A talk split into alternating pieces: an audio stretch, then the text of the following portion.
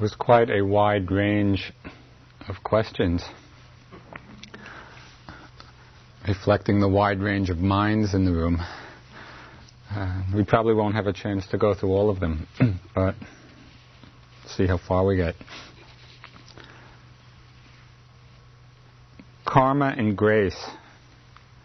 How do you see these two? That was a big one.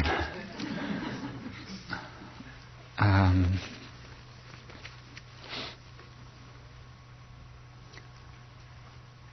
the law of karma, in its simplest exposition, means that every volitional action bears a certain fruit, brings a certain result. So that everything we do in our speech, with our body, all our actions, depending on the motivation behind it, whether it's motivated by greed, hatred, or delusion, which are the unwholesome roots, or by generosity, by love, by wisdom, which are the wholesome roots, each of these actions is a seed. That seed grows into a tree, and the tree bears many fruits, many results. There are a lot of subtleties to understanding this law of karma and a lot of ways we can misunderstand it. Sometimes people hear of this law of moral cause and effect and it feels very deterministic or fatalistic, sort of like we're bound in this uh, mechanistic system. And that's just a superficial understanding of the complexity of the law. Because it's not as if a single action brings about a predetermined result. Rather, the action is a seed, and the seed is going to bring some result, but what result comes depends on a lot of different conditions. One of the conditions that it depends on, the seed coming to fruit, is the ongoing field of our minds. For example, when our minds are becoming purified, purified of the unwholesome forces of greed and hatred and delusion, there's less opportunity for the unwholesome actions in the past to actually come to fruition. And when they do come to fruition, they're actually modified by the present purity of our minds. Likewise, if we're involved in a lot of negativity, if we're living our lives in an ongoing way and our mind is filled with anger or filled with hatred or filled with fear or greed or delusion, that energy field of the mind draws to it the unwholesome actions of the past. It draws the fruit from those unwholesome actions. And so it's an ongoing dynamic system with our current actions continually feeding into the unfolding process.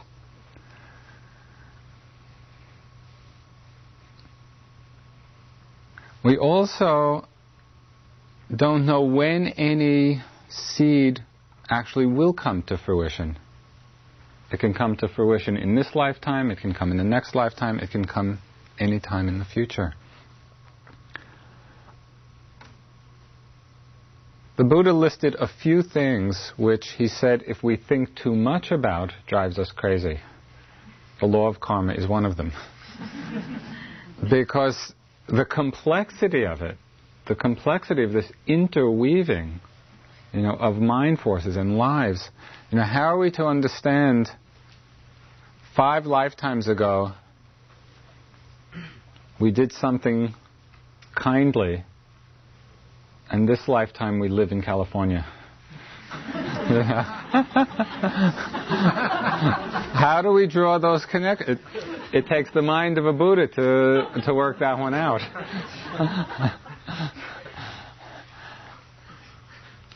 so keep the kindly actions going. okay, so where does grace fit into this? Into this law of cause and effect? Actually, grace is not a word that one finds in the Buddhist tradition.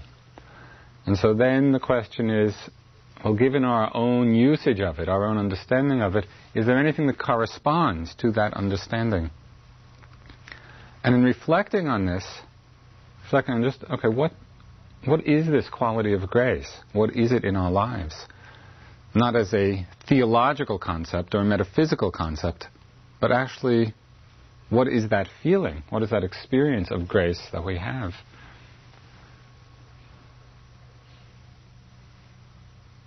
I reflected on it in two ways. One is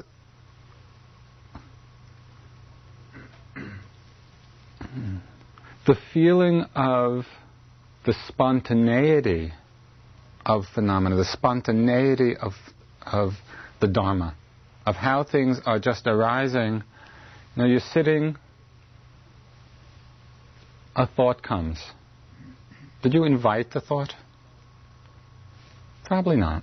I mean, sometimes you might. But more often than not, it just arises. They come uninvited. And the more we settle into this process, this process of who we are, this process of the mind and body, the process of the Dharma, we begin to have an appreciation for the mystery of it all, of its just continual arising and passing and arising and passing, following its own laws. And there's something very mysterious about this all, something that's outside of our control. So, this is one way of understanding the grace of phenomena. Another way of understanding it and narrowing this, this sense of grace to the grace of blessings rather than to the grace of all phenomena simply arising. Where do blessings come from? Where do blessings come from in our lives? There's a concept in the teachings of the Buddha which Stephen mentioned briefly the other night. The concept of paramis. And this, this plays a critical role in understanding the source of blessing. Parami means the accumulated force of all our wholesome actions. Now, in the long course of our evolution, both in this lifetime and perhaps over many lifetimes, the power of purity in the mind that has been generated by acts of generosity, by acts of loving kindness, by deepening understandings of wisdom, there is a power which is generated, which is called parami, forces of purity. These become the karmic force which results in blessings accruing to us Mm, throughout our lives, throughout this life and throughout future lives. And so, what I think is unique in some sense about understanding the feeling or, or sense of grace from the perspective of Buddha Dharma is that it is not from an outside power, but rather it is from the nature of the law, the nature of the truth generated from within. The nature of the Dharma is that things are unfolding in a lawful way. These paramis that are generated and accumulated and developed and strengthened over many lifetimes become this source within of blessing. There's one last sense of grace I first started teaching when I came back uh, after quite a few years in India in 1974 at Naropa Institute in Colorado. And it was the first year that Naropa opened. Uh, they opened with this summer summer program. Ram Dass was there and Trungpa Rinpoche was there. And it was I don't know if maybe some of you were also present. It was like a spiritual Woodstock. It's like there was this huge gathering of people, and there was this tremendous spiritual excitement generated. And both Ram Dass and Trungpa had these huge classes, 1,600 people. Basically everybody who came to the program, three nights a week they'd listen to Trungpa, and three nights a week they'd listen to Ram Dass. Ramdas was speaking about the Bhagavad Gita, and he was talking a lot about grace of God and devotion. That was on Monday, Wednesday, Friday. Tuesday, Thursday, and Saturday, Trungpa was talking about down to earth Buddhism, suffering and opening to the suffering and facing it, and then Ram Dass would come and talk about divine bliss, and we went back and forth. it was great, and it really kept people's minds alive. Somebody asked Trungpa, after listening to Ram Dass's talks, where does grace fit into the Buddhist teachings? And he had a wonderful response. He said, Patience is grace.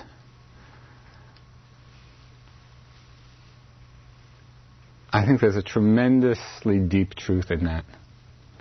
Because that quality of patience opens our heart. It just opens our heart and allows what's to happen to happen. We're not rushing things and we're not impatient and we're not manipulating, we're not trying to control. If we really settle back into that patience. So these are some ways, you know, of beginning to understand how the two ideas can come together.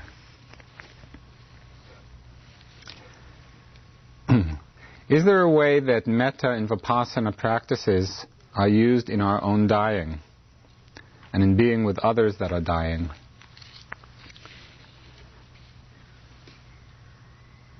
I think it's crucial.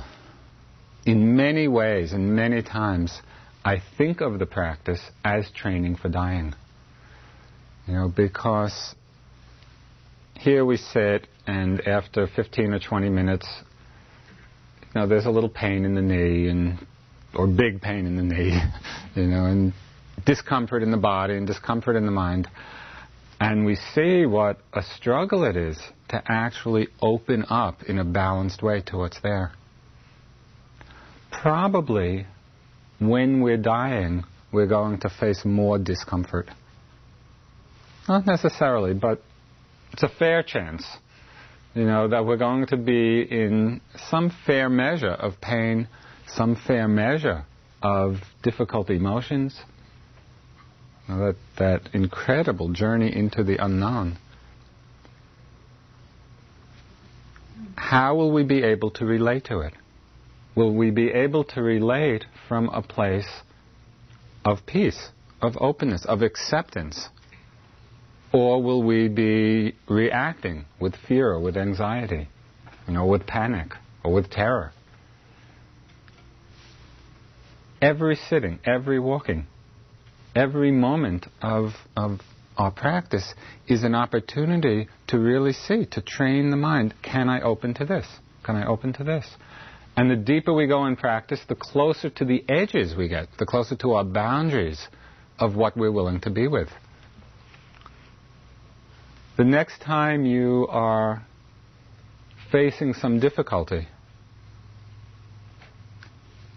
Just imagine that it is your dying moment. That actually you're dying. How do you want to be relating to it? Now, in so many teachings, in different spiritual traditions, there is this emphasis on keeping the awareness of death. Because it puts things in a very powerful perspective for us. It can take us out of our own little dramas you know, that we get so caught up in and so invested in, just puts everything in a much bigger picture.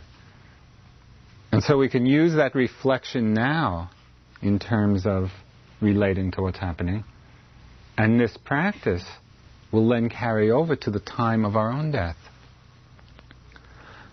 And I think in just the same way that we can be practicing vipassana to really see what's going on, to practice metta, the loving kindness, as a way of softening. If we're getting too tight, or too reactive, or too caught up, and the mindfulness is not strong enough, go back to the loving kindness.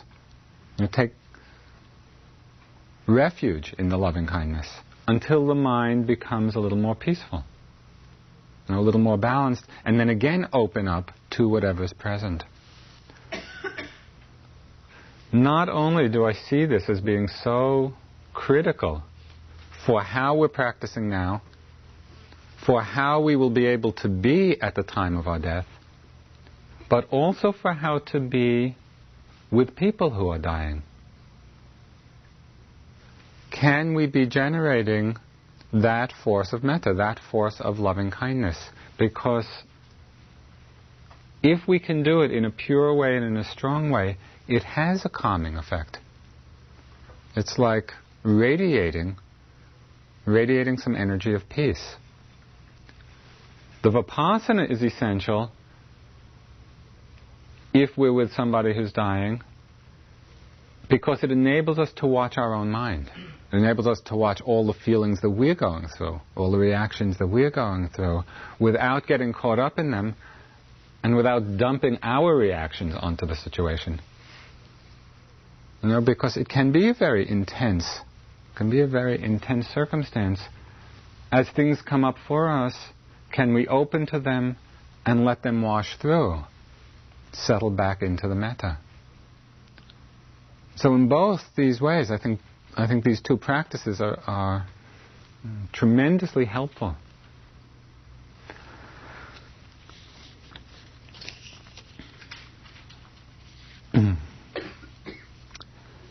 As a question for discussion, could you please speak some more about applying mindfulness to situations in which, in which emotions of anxiety and self-doubt, anger at oneself, etc., are running high? I had that one come up and it made the meditation seem sort of hopeless in the face of it.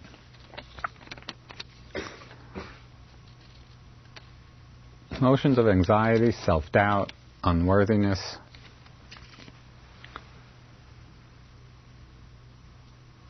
There's something we did at the beginning of the retreat which has a very deep meaning, and that is the taking of refuge. And we took refuge in the Buddha, in the Dhamma, in the Sangha. And often people take this refuge as a ritual or a kind of ceremony. And it functions on that level, but it also has a much deeper and immediate meaning for us. What does taking refuge in the Buddha mean? You know, we're feeling anxiety, we're feeling self doubt, we're feeling unworthy. If we take refuge in the Buddha, we really come back to that place in ourselves, it means that the bottom line for us is the acknowledgement of our own Buddha nature. That we may have all of these difficult emotions come. We may have doubt and we may have anxiety, but by taking refuge in the Buddha, we're taking refuge in our own potential for Buddha mind, for enlightenment. And with that as a refuge, we then have the power to see the self doubt and to see the anxiety not as being something inherent in our makeup, not as being some, something essentially which we are.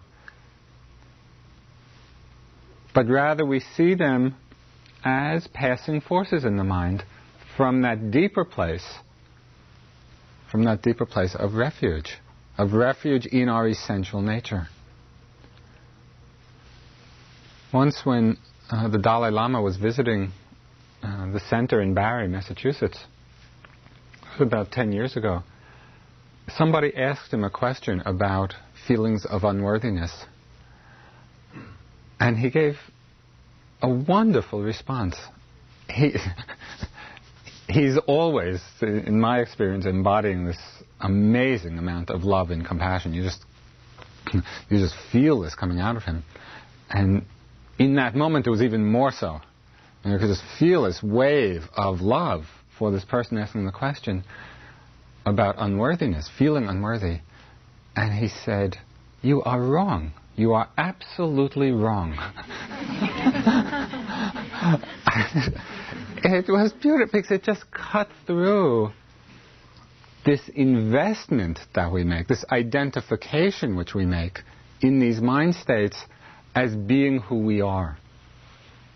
Because he knew very well, and as we all know, some, some place in us, that underneath the doubt and underneath the anxiety and underneath the fear,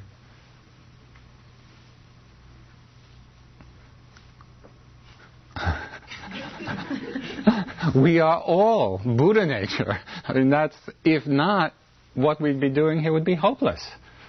You know, it would be trying to become something we're not. You know, how does that happen? But rather, that nature is in us. We are that. We are the Dharma. And it's much more a process of realizing it, of just opening to what's there, rather than trying to reach out for something. And so it's not to be misled you know, by these feelings. It's not to deny them. It's not to pretend that they're not there. Because they are there and they, they influence the mind in a certain way. But not to give them the import which they don't have. Taking refuge in the Buddha, taking refuge, settling right into the Buddha nature right here. Refuge is a place of safety. And this understanding becomes a place of safety for us. It's a sanctuary of safety.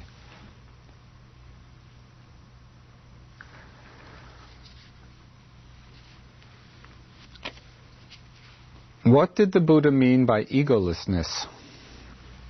What is it that is deciding the ego doesn't exist?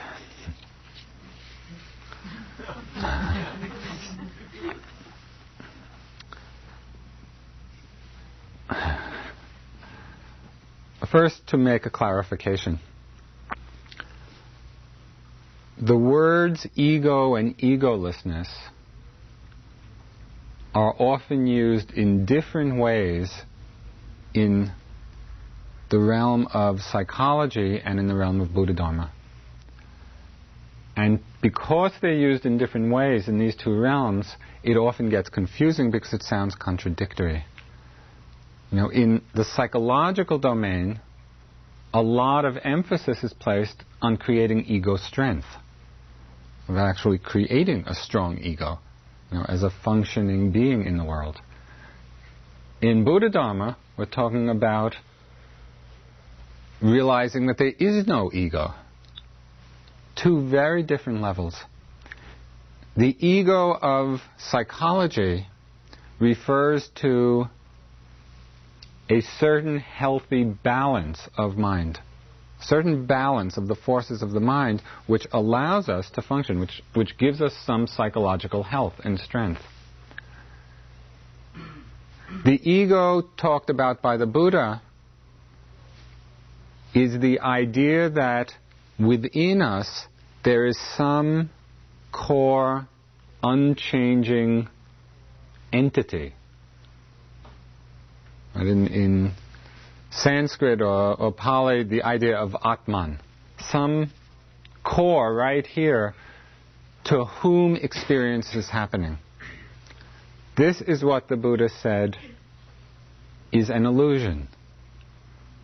That actually there is no one behind experience. There's no little being inside, right? Or some little capsule, or there's nothing here to whom experience happens. What we are is the process of changing experience. That's a very different perspective. And so it's possible to have a strong psychological ego and be egoless at the same time. And in fact, the whole practice is developing this mental strength, this mental balance. It's creating a space of mental health, creating that psychological ego. And it's also opening us through our own perception, not through a belief system. It's, it's through our own investigation of actually what's here. We begin to see that what's arising in each moment are two things there's consciousness and an object. In every moment of experience, that is what is there. There's the knowing of an object knowing of a sight, a sound, a smell, a taste, a sensation, a thought, an emotion. And as our perception becomes more and more refined, we perceive for ourselves this process of consciousness and object, knowing an object, arising and vanishing, arising and vanishing, arising and vanishing, moment after moment. What we call self, what we call I, is this process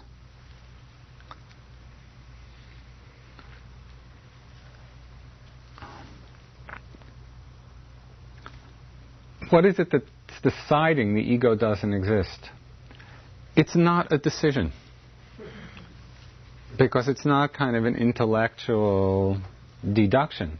Rather, in some way, it's grace. It's the grace of clear seeing. There's observing, observing, observing, observing. Our mind gets quieter. We stop identifying so much with things. And we see the process in a clearer and clearer way until we become, with awareness, this process of knowing an object arising and passing. It's as if we become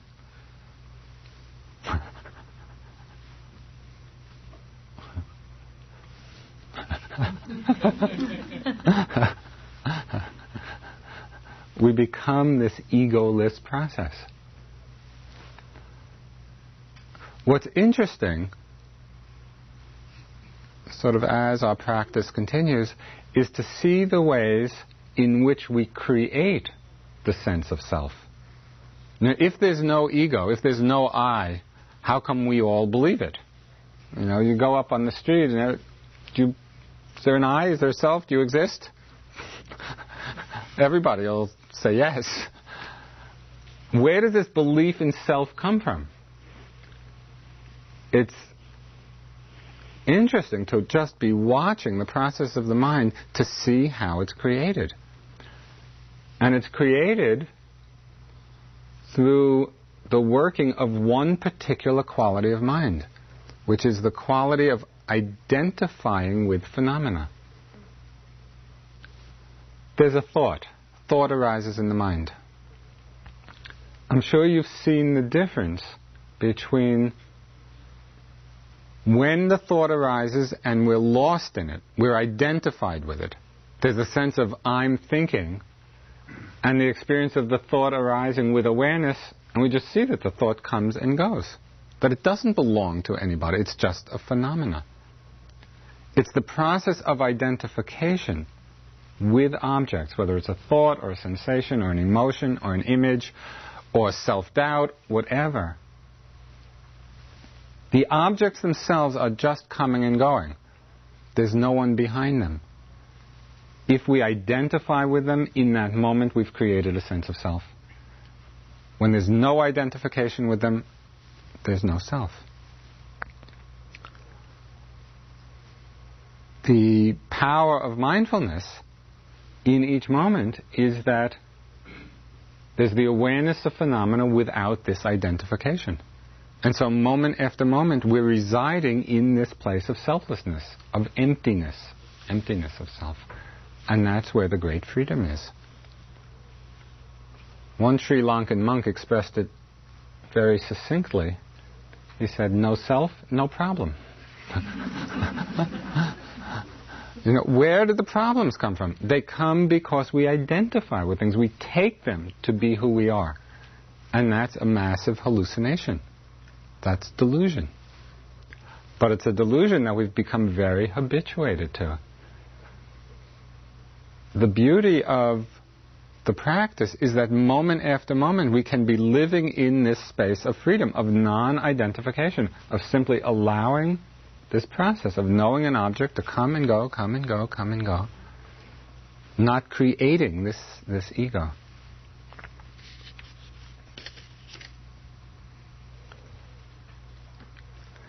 Is self delusion the near enemy of awareness?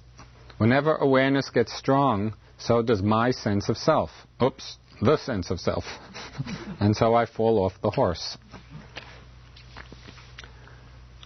This is quite natural, especially in the beginning of practice when we're just tentatively exploring the dimension of strong awareness. Know, we're going back and forth into the awareness being strong and then it's weak and we're scattered and we're wandering a lot and then it's strong again. The novelty of it, I think, creates the sense of self in it. It's like the first, oh, I'm really concentrated now. Know, I'm really aware. I like it. You know. And I think that's quite natural as we kind of are just moving into it. What happens is that this power of awareness actually becomes a great strength and a great attribute. It becomes the place we're living, not a place we're visiting. You know. And as it becomes more natural, you know, for us in our experience, that overlay of identification with it falls away. It really becomes ordinary mind in that sense. And so we're not becoming self conscious in the awareness. At times, in the beginning, when that sense of self consciousness comes, there's no need to worry about it. It's just you can note that that sense is there without breaking the rhythm. Just very gentle. Oh, self consciousness. So you make a note, you come, you come back to the breath. There need be no interruption in this flow.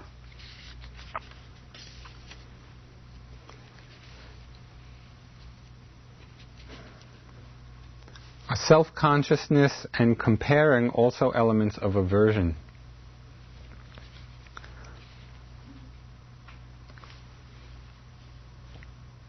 I think it's not so much aversion the self consciousness comes from this identification factor. We identify with something. The comparing mind is its own it's, it's its own category. Um, Steve spoke the other night about kilesas, which are the defilements of mind, those qualities of mind which cause trouble, which cause suffering. One of the qualities of mind, and there are there are a lot of lists, you know, in this, in actually all the traditions of Buddhism, but in this one in particular, love lists. You know, there's, there's ten of this and four of this and eleven of this, and there are lots of lists of these defilements of mind. They're called defilements, they're called cankers, they're called boils, they're called eruptions and corruptions, and, you know, and each one is its own special list. and it's good to have a sense of humor about uh, the jargon. Um, but it, it does point to something, which is that they are all attributes of the mind. There are those unwholesome attributes, unwholesome in the sense that they cause suffering. That's their nature. One of these defilements is called conceit. And the meaning of conceit is the mind which compares ourselves to others in any way, compares ourselves as being better than, or the same as, or worse than. Any comparing is this, is this defilement of conceit. Because in any comparison, there is this sense of I am. Right? I am better, I am worse, I am equal, but it all refers back to a feeling of I am. Some good news and bad news about this. It's actually the same news. which is that this is a defilement which is not uprooted from the mind until the final stage of enlightenment.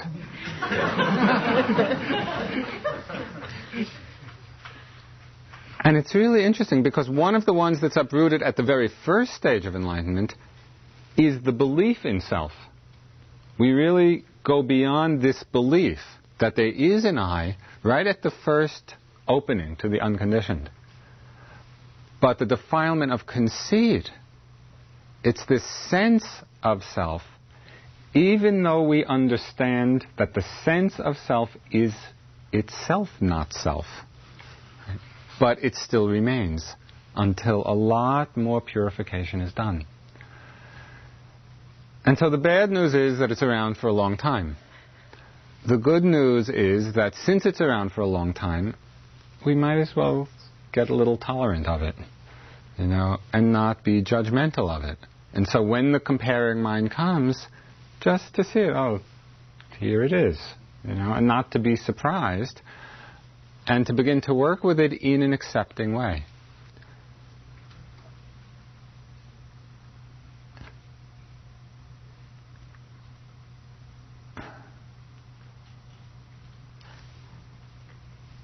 I'm just, I was just reviewing all the many bouts of comparing, comparing mind in, in my mind, and my practice, and realizing how when we're caught in it, it is the cause of so much suffering. You know, one retreat I did was the first one I did with U Pandita. It was a very intense retreat. It was, it was his first visit to the States, and he was really being quite fierce. We were all a little nervous. We didn't know who this guy was, and you know, we all really wanted to get into our practice. And so we're all working very hard. It's quite a rigorous situation. And after some weeks, I saw people writing little notebooks. and my mind, and, and each day somebody else would start writing in a notebook. and so my mind thought, gee, U Pandita must be asking people to do something. I wonder when he's going to ask me.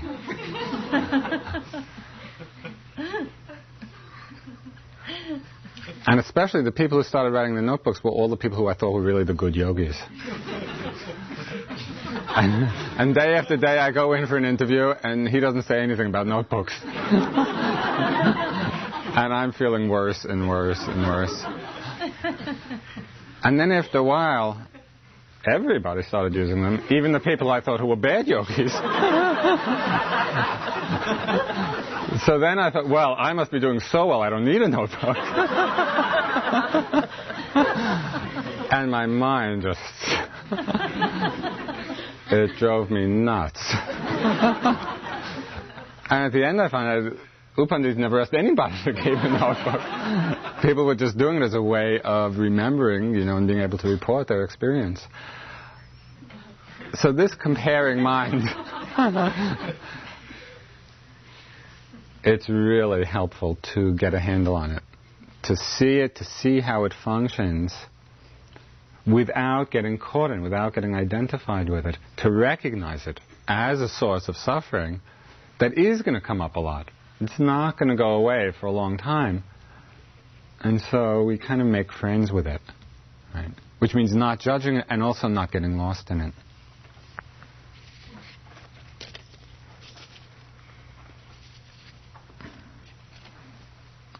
Are there stages people who practice vipassana commonly go through over time?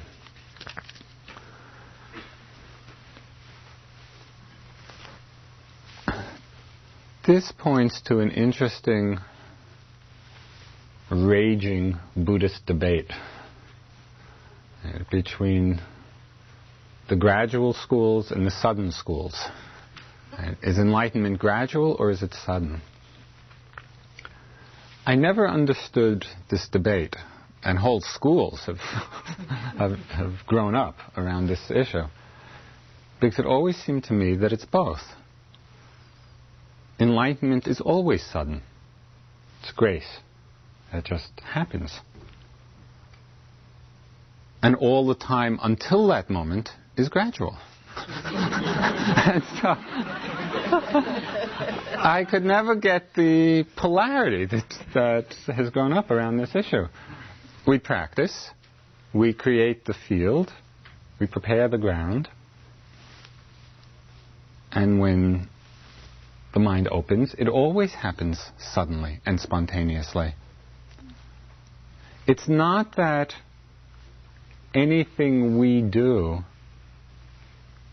creates the unconditioned. Everything in this, in this mind body, is conditioned phenomena. It's all arising and passing, conditioned by causes. The unconditioned is beyond this. It's something like having a path which goes to a mountain. The path doesn't create the mountain. The path is not the cause for the mountain. The path is not the condition for the mountain. The mountain is there. There's a path which leads to it. The unconditioned is there, and it's there all the time. It's not something that is created in time. We could call it the ultimate ground of being, or the ultimate reality, or the unformed, or the unborn, and there are a million names for it. And our practice is the path which leads to it. It doesn't create it. And so what we're doing is just walking on this path and when the conditions are right, the mind opens to this other reality. And that can happen any time. It happens when the mind is in a perfect balance. There are some signposts along this path that many people commonly pass. And I don't think it's universal. I think that people can open in many different ways, but it's one of the common, it's one of the common sets of experience. And I don't want to go into all the signposts now, but just to highlight a few of the major Mm-hmm. experiences. The first thing that needs to happen is for the mind to develop a certain level of concentration. And it's called access concentration. And it's just that place where instead of struggling to keep the mind in the present, the mind is resting in the present. And occasionally, and, and even, even at times frequently, it will go off, but the momentum of awareness and concentration has reached such a point that there's a natural rebound to that place of mindfulness. So that becomes the place we're residing. We're living in this natural flow of awareness, the natural flow of mindfulness through the power of access concentration. And a lot of what we're doing in the beginning of a practice is developing this. You know, every time you come back, every time there's that effort just to come back, to sustain the attention, this quality of access concentration is deepening. When we've reached that place of ease, and somebody, I think it's, it's later on in the list, asked, uh, does it get any easier, the practice? it's been nine years. it gets easier at this place. You know, this is the place where all of a sudden we drop in, right? just to the natural unfolding of the Dharma. Um, and it gets a lot easier. But in the beginning, it's the work. It's the work that has to be put to generate this. From this place of access concentration, we then begin to observe this mind and body from a whole range of different perspectives. We go through periods of tremendous clarity, real brilliance of mind, brilliance of consciousness, seeing things with tremendous luminosity and tremendous clarity. That doesn't last. We go through stages of opening to deeper and deeper understandings of suffering. Not theoretical. We really open to that in ourselves. We see that side of phenomena, that side of the Dharma. We have the experience of that tremendous joy and luminosity. We have the experience of this tremendous suffering. We come to a place of profound equanimity. Having been through both of those others, the mind comes, it matures to a place where it is not moved. It is not moved by pleasant things, it's not moved by unpleasant things. There's a tremendous, deep, deep balance. mind is very smooth at this point. It's like a deep flowing river. You know, it's out of this mature place of practice, this place of equanimity, when the conditions are right, that the mind can open to what's beyond this mind and body. So this is the overlay. You know, this is kind of an overview of how the path unfolds.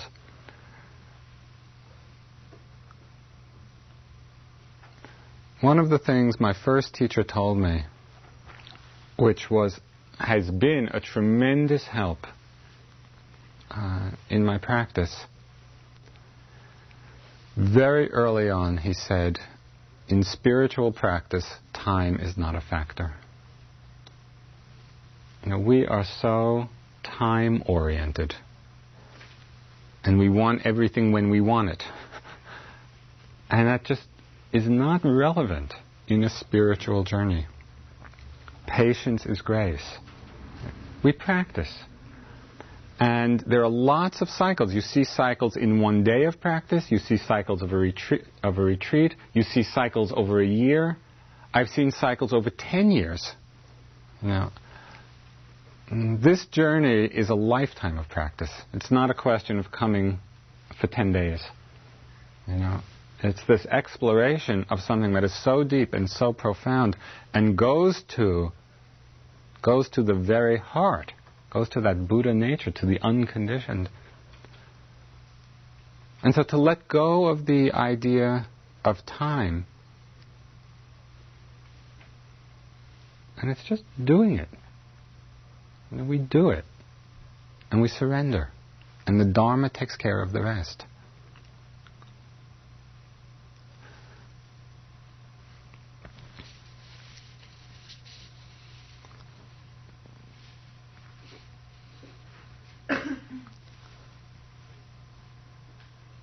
There were years in my practice, there were cycles of years that were tremendously difficult and frustrating and felt like I wasn't getting any place. You know? And there were other times when everything seemed just to click into place. And so we need a really big perspective on this, you know, and the confidence to keep going.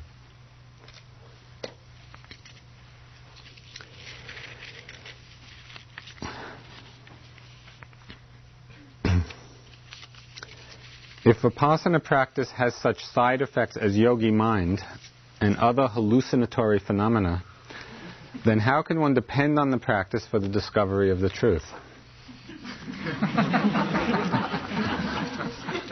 There's some very clever minds out here.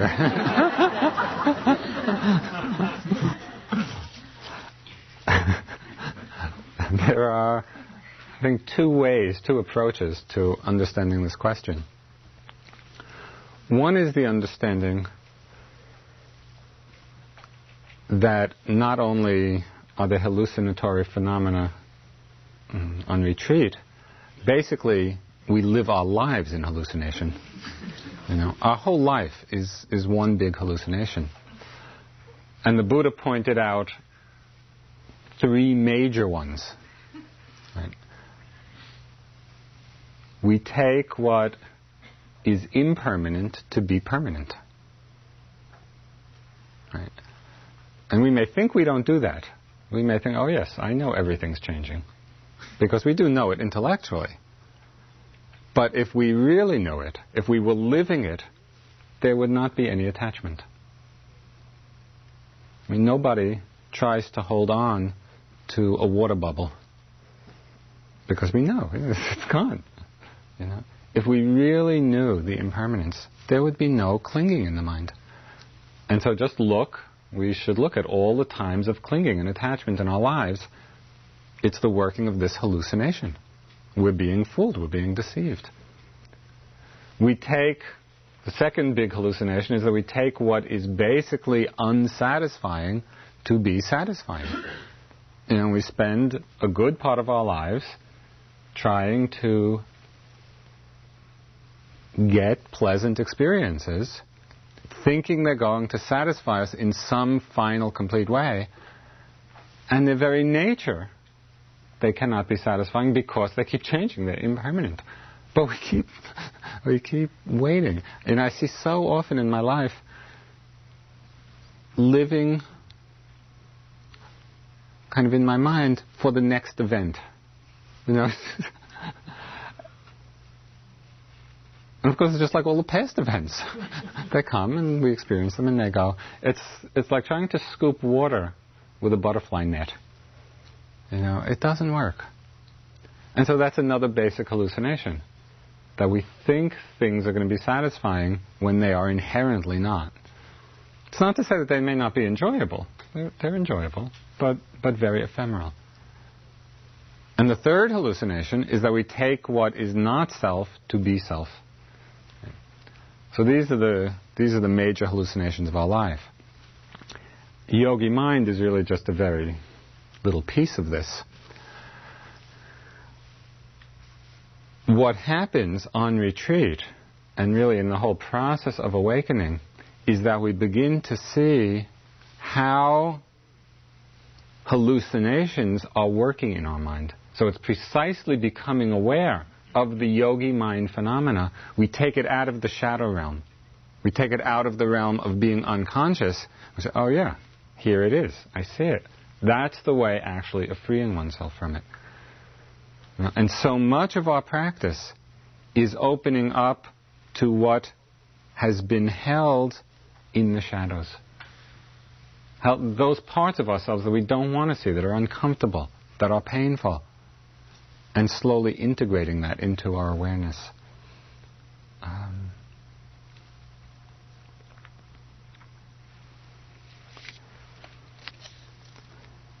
I don't recall reading about Kundalini in the Buddhist texts.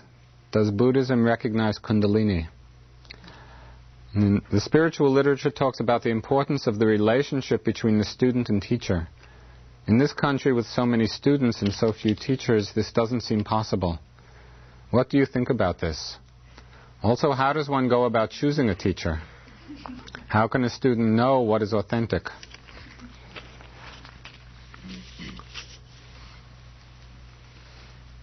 Um, in many of the Buddhist traditions, there's not uh, an emphasis placed on Kundalini energy. But that is not the aim or the goal of practice to raise this energy. Um, what happens in the course of practice is that tremendous energy begins to be released. It's not done in a particularly directed way. It's not something we're trying to do. It comes as the natural outcome of growing concentration and deeper awareness. The energy channels and the energy centers in our body begin to become very, very powerful. Um, and so it's handled much more in an organic way, just being with things as they unfold, with the emphasis being not on having particular experiences happen, but rather on cultivating the proper relationship to experience. Because that's where the wisdom is. The wisdom is not in Kundalini, and it's not in bright lights, and it's not in any particular experience. The wisdom is in how we're relating. Are we relating with identification? Are we relating with greed? Are we relating with aversion? Or is there mindfulness? Are we seeing things as essentially empty of self, empty of I? Um, maybe just one or two more questions.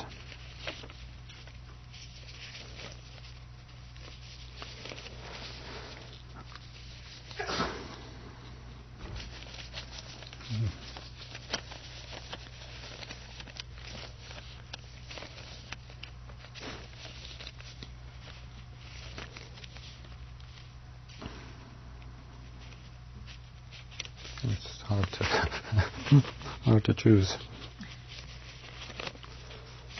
Okay, I'll, I'll put two together here. Oh, right. Sorry. Thank you.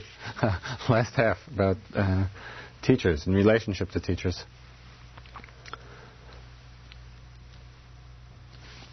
Different traditions uh, see that relationship in different ways in some spiritual traditions, uh, there's a lot of emphasis on placed on relationship with the guru, and it becomes this kind of lifelong connection. Right? Um, in other traditions, the teacher is seen as a spiritual friend and somebody who's there to help guide, which is very much the spirit of uh, the Buddhist teachings, especially in the Theravada tradition, of, of which this is a part. Uh, the Buddha himself said that he cannot enlighten anybody else. He only points the way. Teachers can inspire and they can help generate energy, but we all have to do the work ourselves in some fashion or other.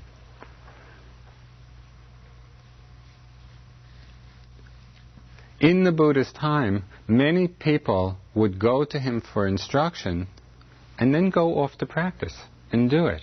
And if they had questions, they'd come back. Then they'd go off and do it. And I've always appreciated that spirit of self reliance. You know, that the Dharma is here. The truth is right here to be discovered. We need some guidance in learning how to make the journey. And it's helpful to get that guidance, but to really see that it's our own work and that we can do it ourselves. Um, it creates for non, it, it, it makes for non-dependence, um, which I think is very helpful. It's not to undervalue the help somebody can give who's familiar with the path, who's familiar with the workings of the mind, and just sees all the ways the mind can get caught, really helps us to unhook. It's tremendously valuable and, and expedites the process. Somebody asked at this conference we were at in Los Angeles with the Dalai Lama, somebody was asking him about this question. Mm, given the different problems that have arisen in different spiritual scenes with teachers. And his response was, uh, be careful. you know, really take time before you know you really make a major commitment or a major surrender to somebody for a long period of time. You should really mm, check it out. You know, so that you really see, you observe that person, you observe how they're behaving. Are they living what they're saying? You know, not to abandon, not to abandon our own innate wisdom, our own innate common sense in terms of, in terms of teachers. It's very important. Um, so I think there's there's all of that to consider.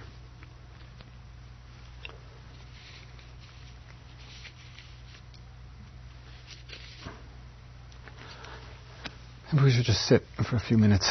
There's a lot more, but some other time.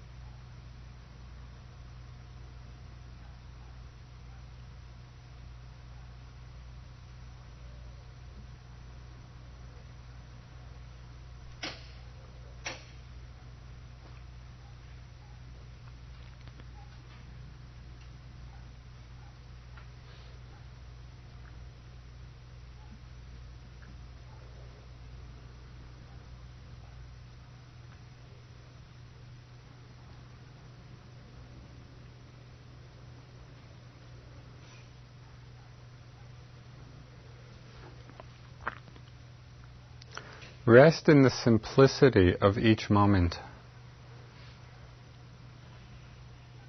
There's just the knowing and an object. The awareness of an in-breath, awareness of an out-breath, awareness of a thought, awareness of a sensation. No struggle, not trying to get anything. Settling back into the simplicity of the rhythm of things arising and passing. It's as if we settle back into the unfolding of the Dhamma.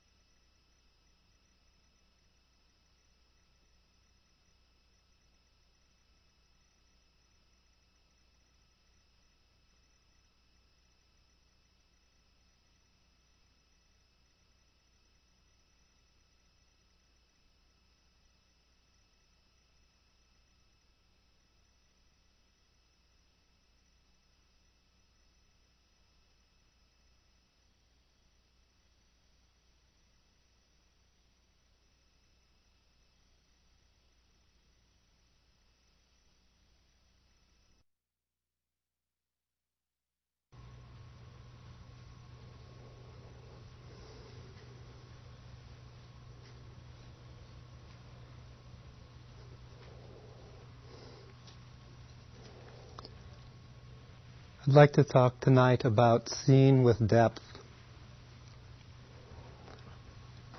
A lot of us in this room can tell uh, similar stories growing up in a place that when we were children it was rural or country, pristine, and as we grew up, our, if we return to our homes today, it's all developed. I grew up in such a place in the south shore of Hawaii, where as a child I played in forests and swamps and beaches and and valleys that still had relics, lava rock relics from a 2,000 year old indigenous native culture, mm, building foundations and um, little monuments they built to the gods and goddesses of agriculture and fishing, spiritual power these things were still there, along with uh, all the legends telling about them. But now they're all shopping centers and house, suburban houses and schools. They're gone. I also used to come to California a lot. Uh, my mother's family were farmers and ranchers from the south of uh, Big Sur. So when they still had those I would go there between 9 and 18, 11 hour prop jet flights, not jet, prop flights from Honolulu to San Francisco. And spend my summers there, uh, walking the hills and riding horseback with uncles and aunts. And they'd always tell stories about the they knew, that they heard of Native Americans in the area. And in certain parts of the land, uh, we'd find um, relics of the Native Americans, mortar and pestle things, and arrowheads, that kind of thing. uh, my eyes always twinkled, you know, when they told these stories, captivated by tales of their uh, hunting prowess and uh, gathering abilities, their knowledge of the herbs and plants. It awoke this real sense of wonder, and I was always really intrigued by how these early people lived. They seemed to have such a powerful communion with each other and with nature. They knew the way of nature. I think we, we miss this, this community and the ritual that went along with it, that symbolized a way of living that was really meaningful uh, within and between. As you all know, I'm sure nature still has a powerful pull and is often really healing to us. It's a real shift of space. Michelle and I spend a lot of time in hiking around the mountains, the interior of the islands that we live on, or going out to sea in our kayaks, taking friends when they come who maybe have just have come from cities. And it's always so rejuvenating. We come out of the ocean or come out of the mountains feeling really renewed, refreshed. It's a real space changer. Even when our 15 year old daughter is visiting, she can set aside her interest in Poison and Motley Crue and Guns N' Roses and all these rock groups that she's incessantly plugged into in her Walkman and go and enjoy getting into guavas and mangoes and um, the birds and the power of nature. Uh, it's a strong call to all of us, this wilderness. Our roots are in it.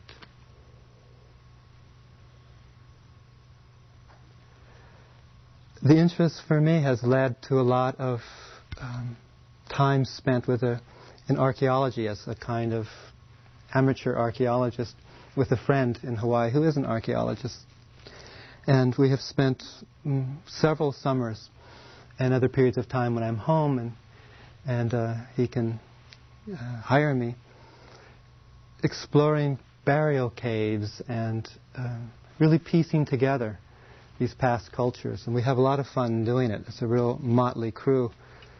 We're kind of a cross between Sherlock Holmes, uh, Indiana Jones, and the Ghostbusters, you know.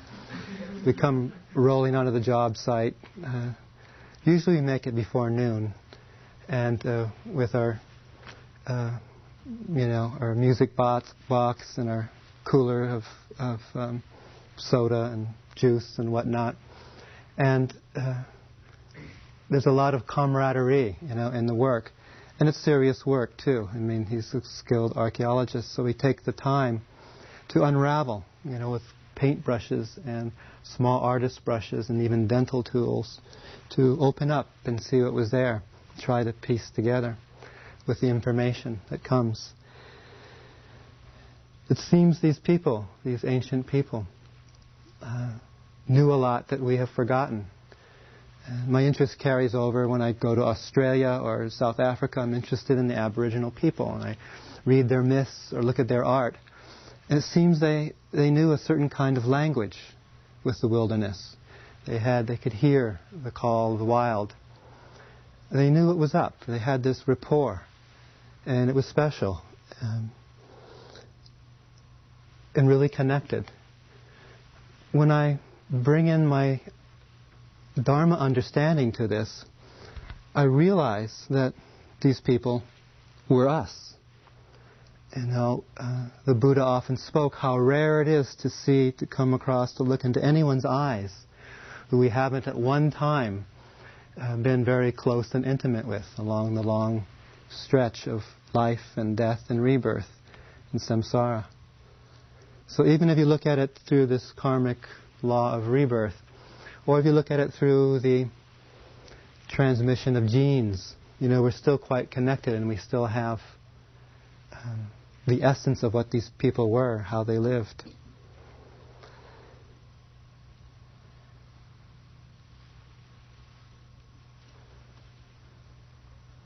I sense, I find that mostly these people were um, were very connected with each other.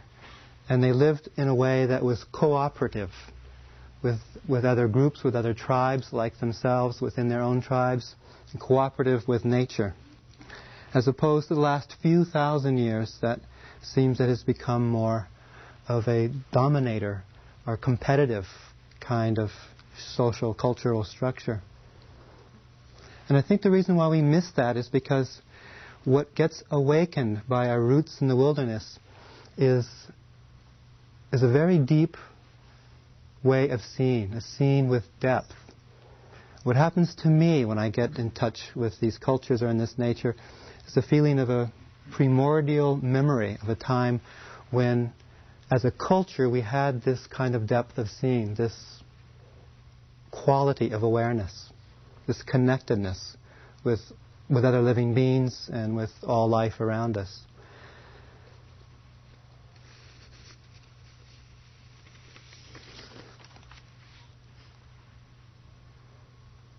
The name in Pali for this quality of awareness that I want to talk about is called sati. And sati means literally recollection or immediate remembering. And it's the power of mind, extraordinary power of awakening the mind that knows just what's happening in the moment, in us and around us, in the moment and in each successive moment. Other names for it are attention, carefulness, mindfulness, simple awareness. The real intention behind sati is observing power.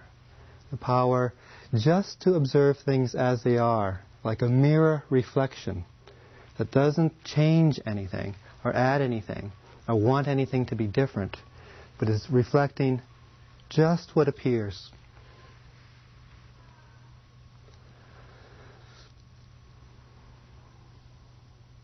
How would we normally describe, you know, if someone asked us how you're doing? You know, how's your body or mind? Usually we say, I feel good, or I feel bad, or I feel tired, or I feel painful. If we answer it through the lens of this sati, there's this kind of attention that's keyed at a very special pitch, a pitch that just has the ability to go right into experience and know it just as it is, we might answer differently.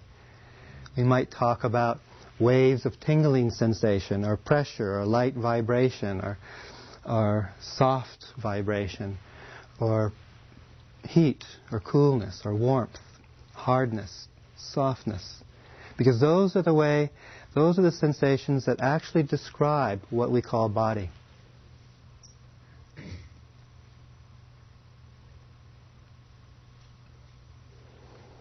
Sati makes visible what's invisible. And it does that by investigating what's called the four foundations of mindfulness. Foundation of body, bodily experience. Foundation of feelings, feelings of pleasant, unpleasant, or neutral experience.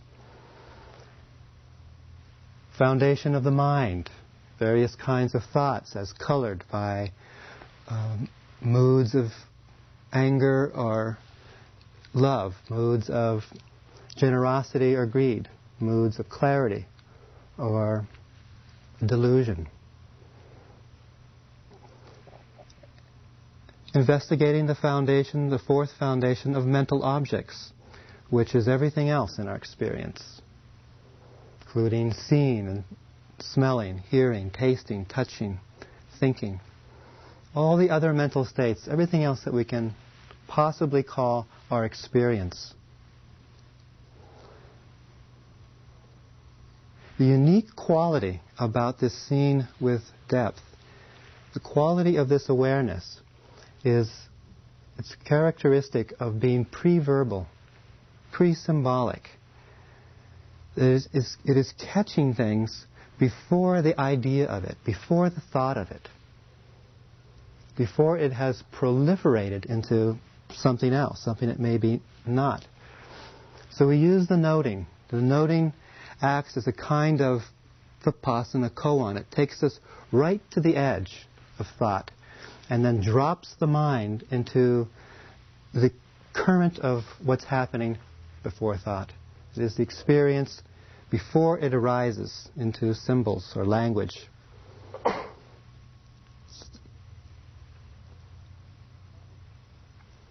You can call it seeing deeply because it is a combination of feeling and sensing and knowing all together. When it, when it drops into this current, it is face to face with the immediacy of experience, not colored by our fears or by our desires. That direct perception. It's like being able to see something for the first time. And whenever you have that first time kind of perception, that's a pure moment of this sati, this seeing deeply. This practice is about prolonging those moments of pre verbal awareness, prolonging those moments of seeing things just as they are, before thought and learning how to reorient our lives to the moment so that we're able to be on the crest of experience, of whatever is arising and passing. Continuous wave of appearing and vanishing phenomena.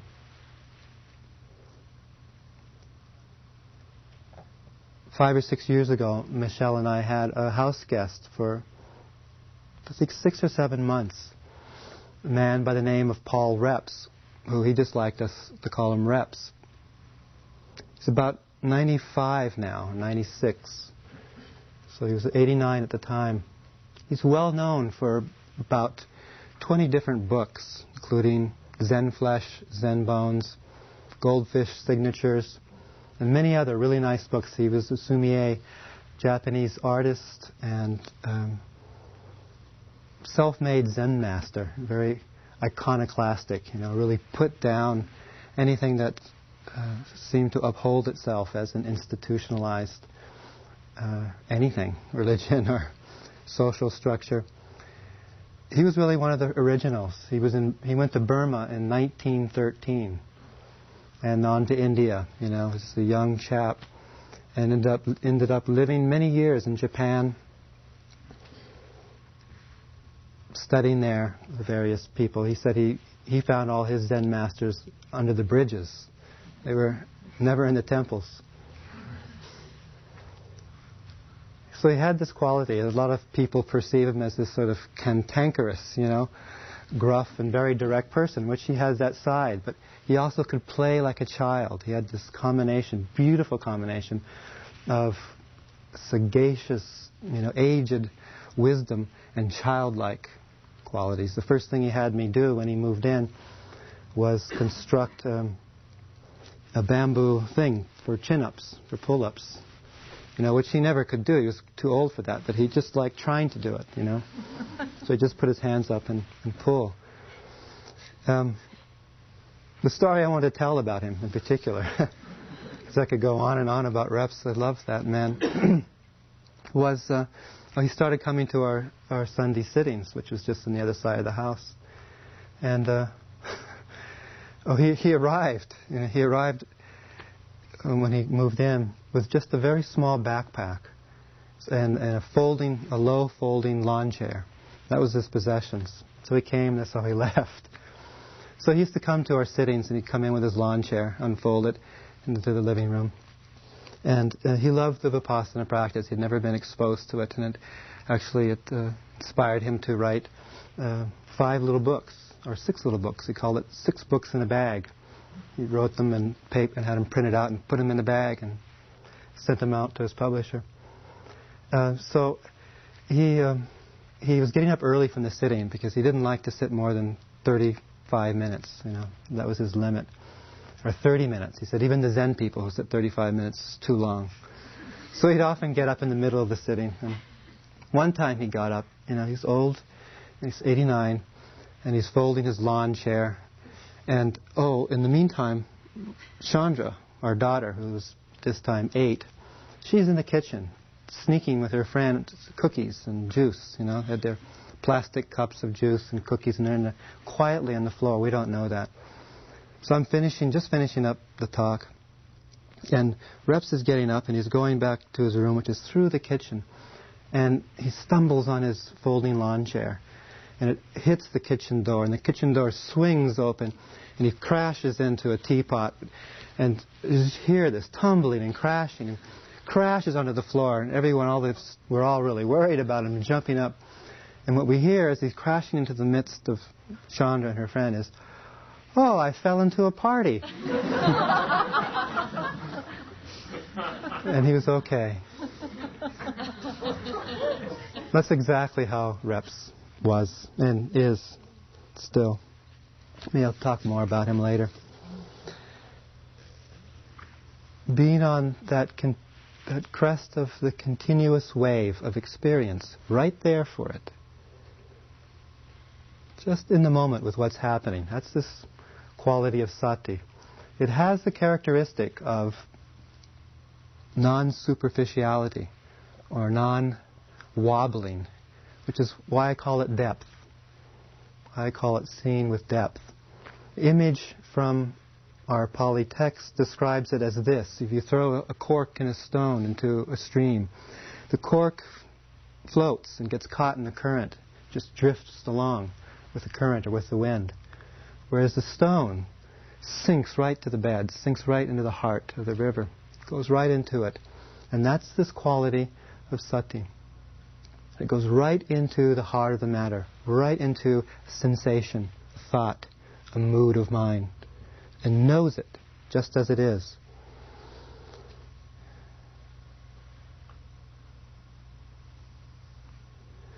The conditioning of our minds, particularly the cultural condition, is so radically different from this sinking ability, from this um, characteristic of depth. All the distorted cultural rituals we have today are an assault to our senses and to our sensibility. So we have, it's very hard to get to what's real, you know, to really appreciate, to get to our wilderness roots, to know and to understand our culture really well, because it, it no longer honors this deep humility and respect and quality of integrity that cultures once did when they had when they were firmly rooted and had the rituals to appreciate that connection and that kind of awareness, that kind of way of life. So there's this massive loss of depth, you know, and and the appropriate ritual that connects us and reminds us to be who we are, to be feel the connection with each other, and to feel the connection with nature. So, what our work is, is learning again how to relax into this wilderness mind, and how to reawaken it, how to bring it into our lives and apply it, not just in the retreat, in the meditation context of sitting and walking, but in all of our life. Reconnect with that, the power of pre-verbal awareness, and to detach from just floating on the surface being caught by the current of um, misperception. So many people, if we ask them, you know, are you aware? I think, of course, you know, I'm aware, aware of who I am and where I am and where I'm going. But actually, it's a mirage to imagine that we're really present, you know, that we're really precisely in the moment. It's this quality of bare attention whereby we begin to discover what it means to be present or not to be present. The first thing we start to see when the mindfulness kicks in, even for a few moments, is how often we're not present. And that sometimes is quite disturbing and overwhelming. But it's very healthy and very empowering to get that insight. Our ordinary consciousness builds on an initial impression. and launches off in a whole interpretive course. So it takes an initial sensation, say, or a thought, and right after the immediate bare attention comes and goes, and the consciousness quickly passes over that bare attention and creates a concept and constructs, which are sets of concepts, and then weaves these constructs into all kinds of interpretive schemes and categories and, and assumptions. Very soon we're just we're, we're lost in it. It's like viewing the moon through the clouds. You know, the original is gone, and we've we've labeled it and interpreted it, evaluated it, analyzed it. It's not what it was. It's hidden by our views and opinions. So we're rem- removed from the immediacy of what's really happening. There's a term for this in Nepali called papancha. It means mental proliferation or embellishment or elaboration, mental elaboration. And it's this papancha process that takes the mind, removes it from the immediacy, and it's like looking at something instead of from depth, looking at something from a distance. We've really lost it. You know, we're just not in touch with it. And that's how we can culturally manipulate things. You know, because when we're really in touch with our wilderness roots, we can't be doing the things that we're doing to our earth today.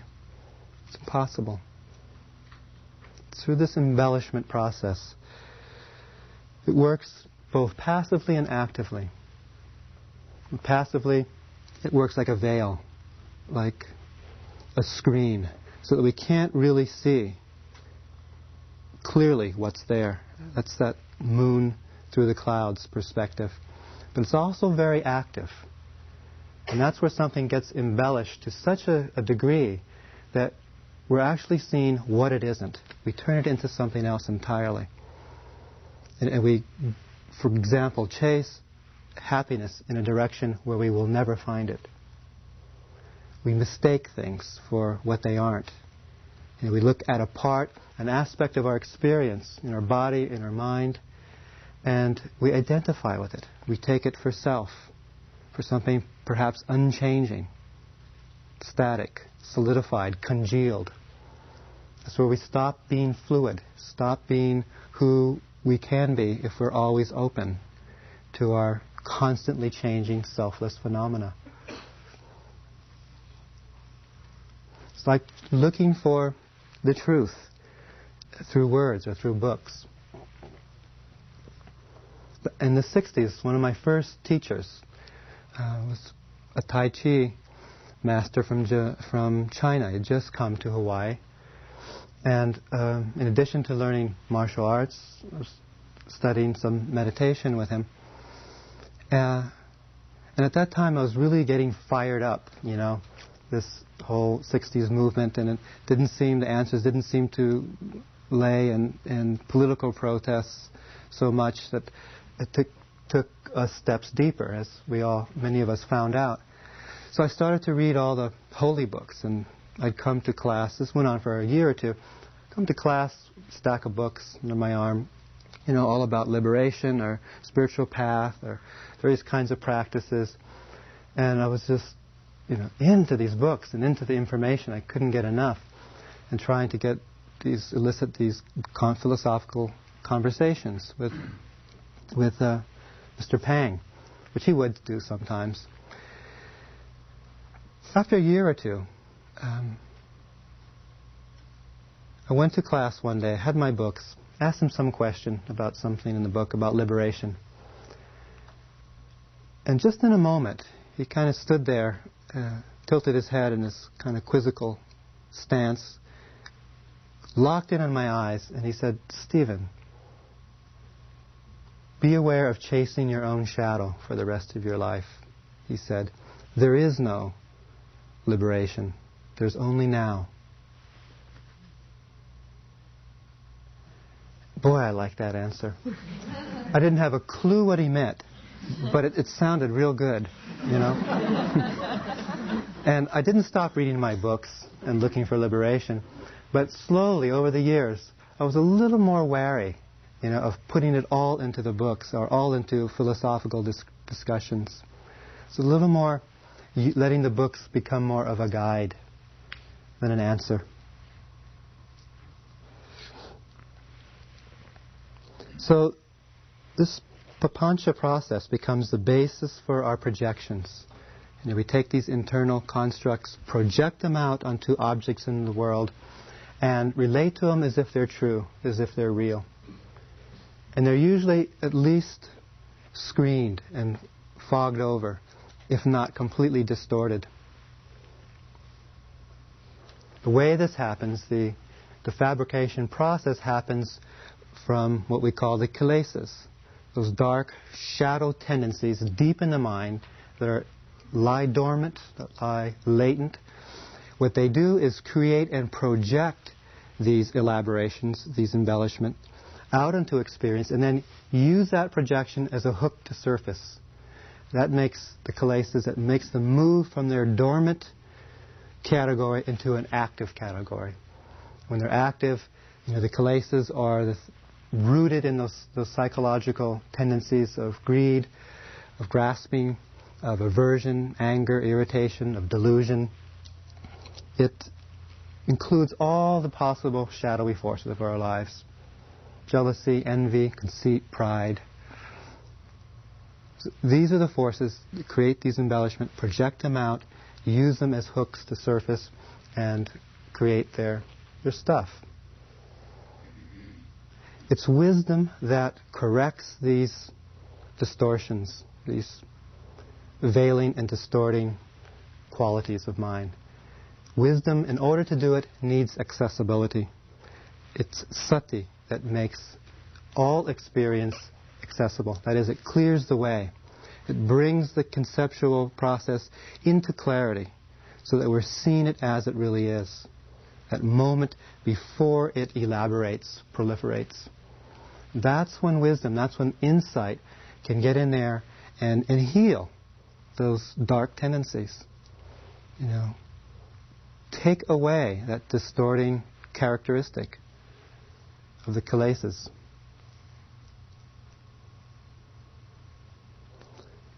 It's that ability to keep the mind at a level of bare attention. It's a relaxed mode of observing. It's not, it's not a tight and tense trying to pounce on objects. It's a very soft falling back into the flow of experience to see things clearly. When Michelle and I were in Botswana, riding in a jeep through the uh, nature reserve, the the African guide who was with us um, he was so laid back and relaxed. I thought, how can he ever point out animals to us? He didn't even seem to be looking. And we were searching out there with binoculars and telephoto lenses, you know, looking for zebras and elephants and rhinos and lions. And, and this guy was in the back, just so relaxed, you know, and cooled out. And he had the most laid back attitude to everything. You know, we stopped for lunch we offered him, uh, Michelle was offering him our basket. that had sandwiches and fruits for all of us for lunch. Just offered it to him. Lapata was his name. To take some, you know, to take his share. He just took the whole basket, you know. and was very thankful and just started to eat, proceeded to eat the whole lunch. You know, we all starved. In his laid backness, you know, he, he had that ability that many of us lack that the indigenous cultures had to gaze, to see things by gazing, not by staring. So what happened? We'd be driving around, you know, and the rest of us would be looking and searching and staring, and all of a sudden Lapata would do something like, you know, stop, you know, and point in a direction that didn't even look like he was looking in. And we looked, and sure enough, you know, there was giraffe or zebra. He just knew. He knew the land. It was like he was able to scope out shifts in light and shadow in the landscape. And that signaled to him, you know, a life force out there. It's quite remarkable. And that's this ability to see with depth, to sink into things in this relaxed mode. Soft mind, alert but soft.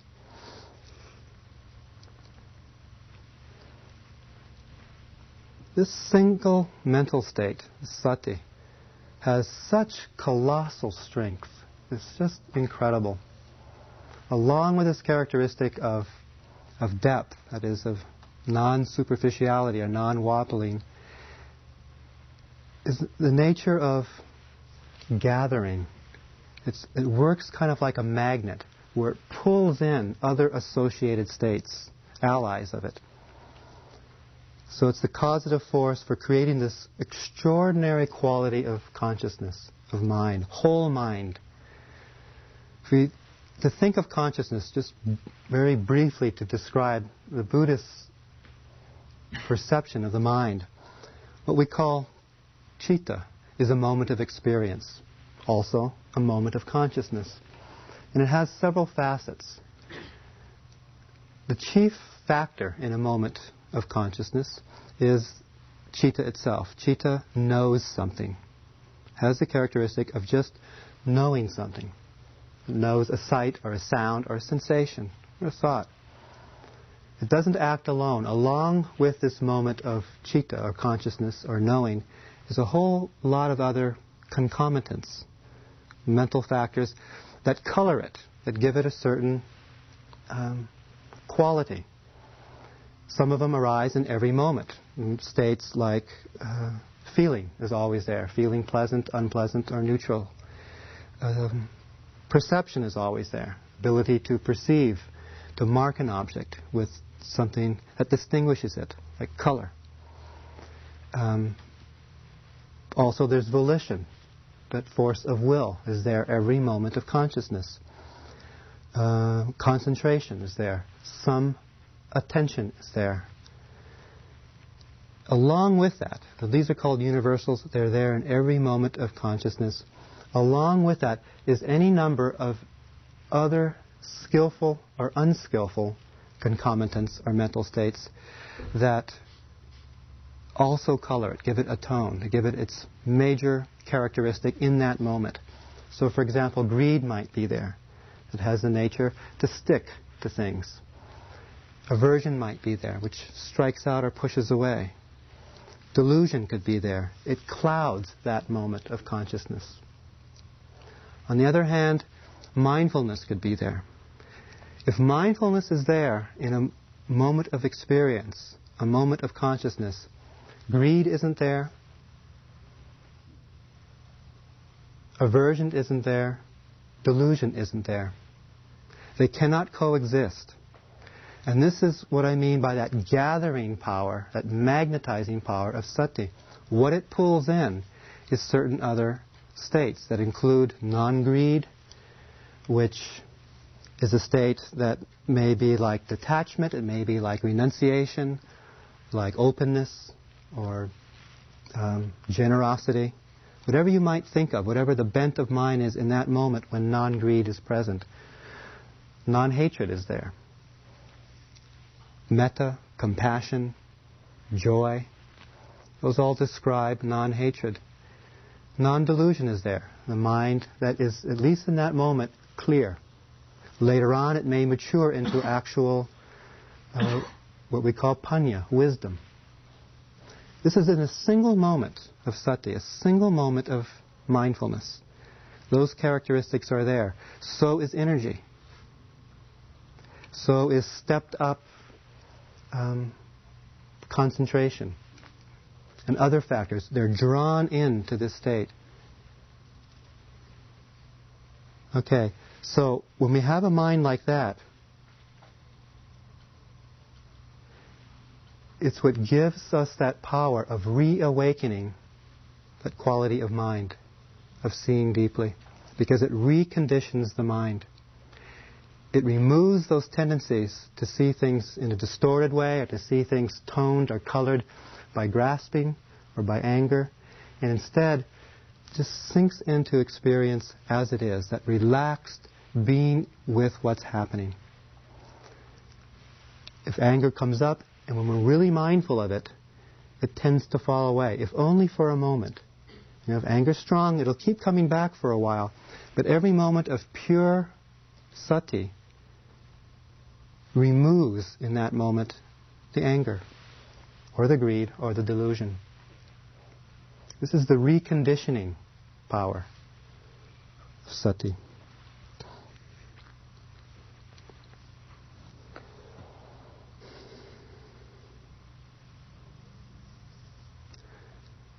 So what it begins to do is, is to defragment the mind. You know, when there's this moment of pure awareness, the mind isn't scattered, it's not off, it's not divided.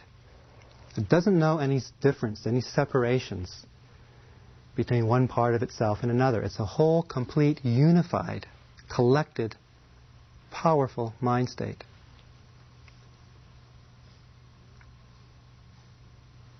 When we're really in touch with that, we don't know any difference between what we today call civilization and wilderness.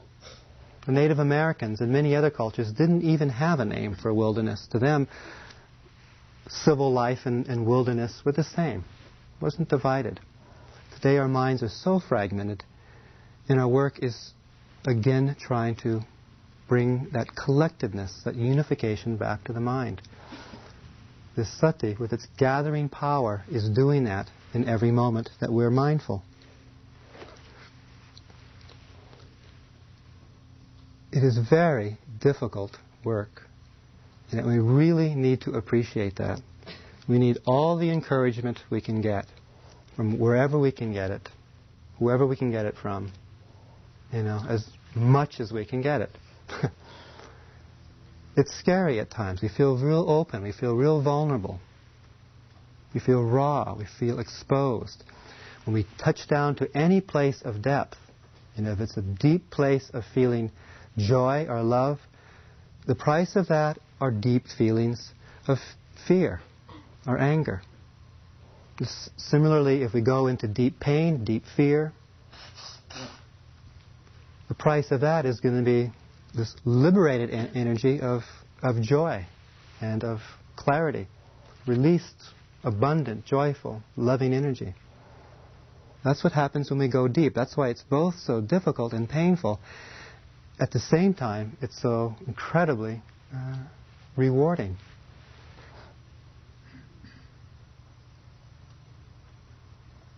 Often we need to just trust in the difficulties that come up the very difficulty that might be our present experience is posing a riddle, so to speak, you know, of Vipassana koan. Do we have the strength at that time to go into it or not? You know, we need to respect that. We need to follow the sense of our own limitations. When we can go in, you know, when it's okay, when we're going to have the strength, or when perhaps we're too vulnerable. You know, we don't have the strength. And then it's skillful to pull back. But to be willing to look, to recognize the, the difficulty, and perhaps take little steps into the direction of what's difficult. I'd like to read a quote from Letters to a Young Poet by Rainer Maria Rilke.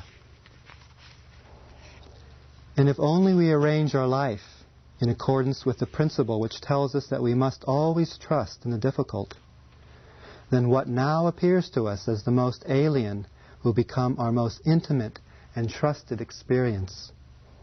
How could we forget those ancient myths that stand at the beginning of all races, the myths about dragons that at the last moment are transformed into princesses?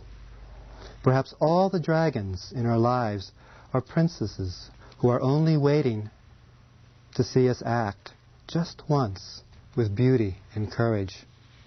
Perhaps everything that frightens us is, in its deepest essence, something helpless that wants our love.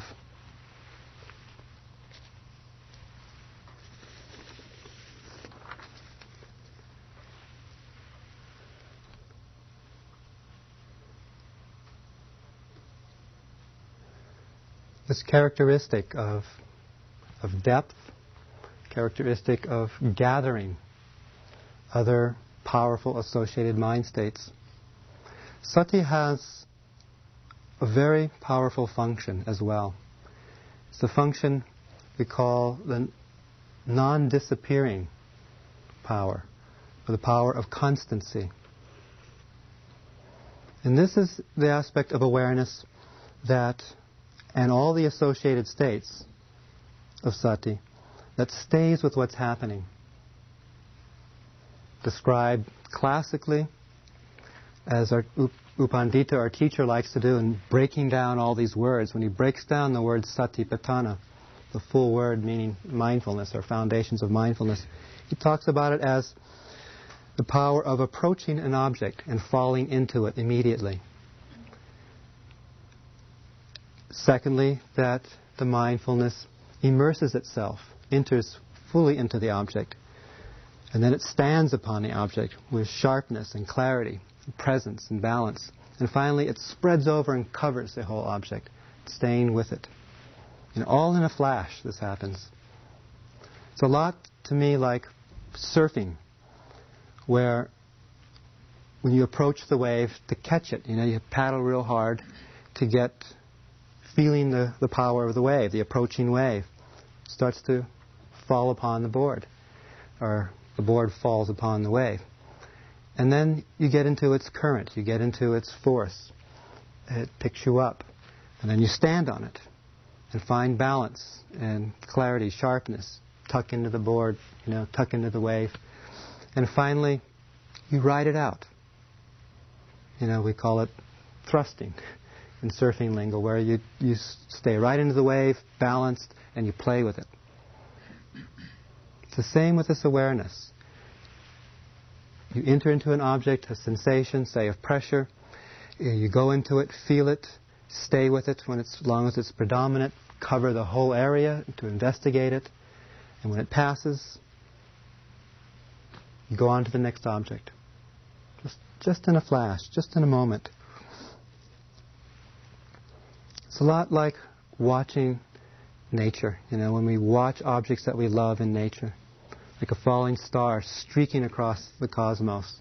It grabs your attention. You want to see it to its very end, you know, till it's no longer there. That just flashes out of existence altogether.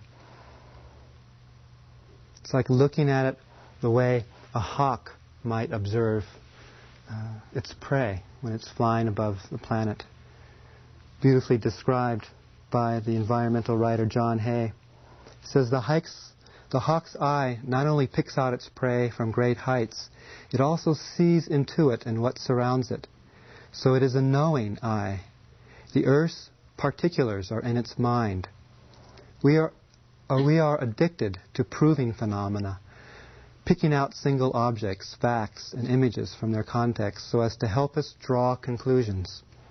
To assess an entire landscape constructively means to be able to think in ecological terms. But this does not necessarily imply that we know it well enough to see into it. The hawk may be restricted to its kind of environment and its specialized means of dealing with it, but it also acts and sees in terms of its constant variance and complexities, and not from the outside in. It is a part of a system that must have mystery added to it in order to match the fiery phenomena of the spirit. The answers the hawk might have to what and how it sees lies in the spontaneity of the earth itself, which it follows to the end.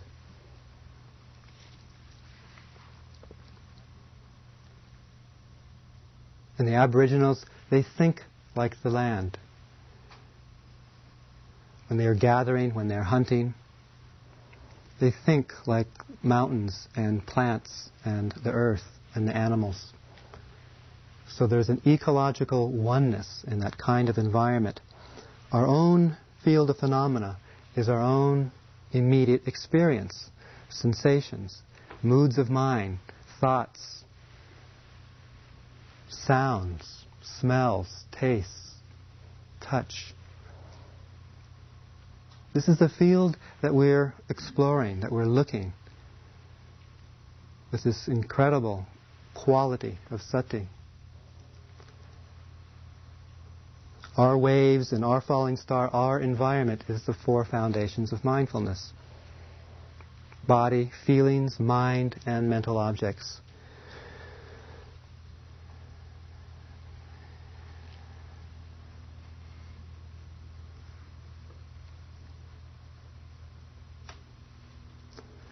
What brings us into this room is such vast forces, you know, beyond any of our comprehension. What we call in the Pali parami means forces of purity or forces leading to completion. Are qualities within us all that we have developed over vast eons that are the conditions that lead one to awaken to a spiritual vocation or spiritual inclination in this lifetime. They're the forces that brought you here to do this retreat, to sit, that keep you on the path. Forces like generosity and wisdom and energy and sila and patience and truthfulness, renunciation, metta, equanimity, resolution. These are paramis. They're like a seed. And if you think of a seed, it has packed within it all its past, all the conditions of that past that led to it being a seed, as well as it being the potential for everything that seed will be in the future. It's sati that nourishes and awakens this seed inside, these parami seeds.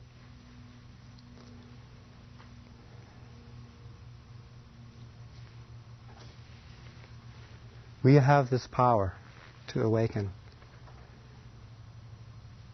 We're opening up to let the Dhamma in so that we can allow the Dhamma to take over. As you can tell at times when you're sitting or walking, it's as if that sense of you just steps aside for some time, even if just for a few moments. And it's the power of Dhamma that then just takes over. It seems to be the Dhamma that is noticing phenomena, that is feeling phenomena, experiencing things, having insights, that is opening your heart, charging your whole being with this glow, this Dhamma, love and care and clarity.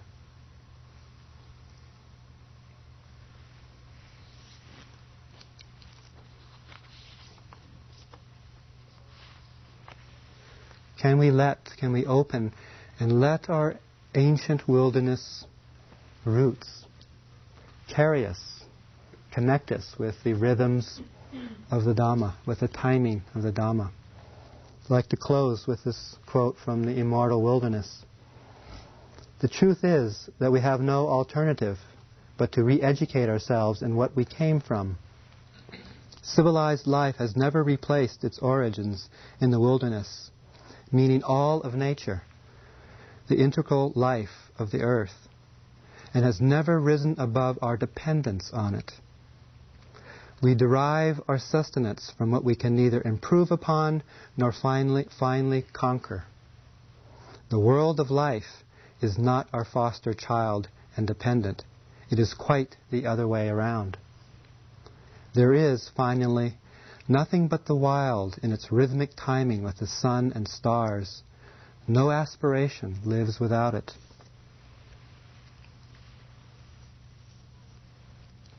Let's sit for a few moments.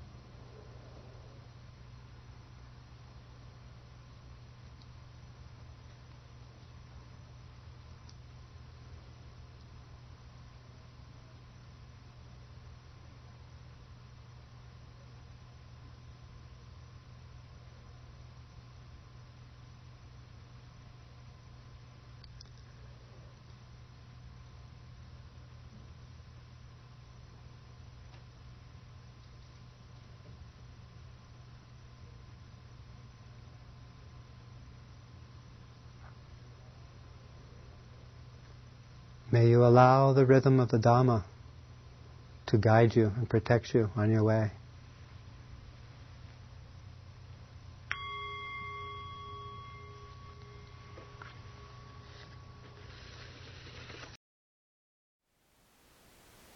Thank you for listening. To learn how you can support the teachers and Dharma Seed, please visit dharmaseed.org slash donate.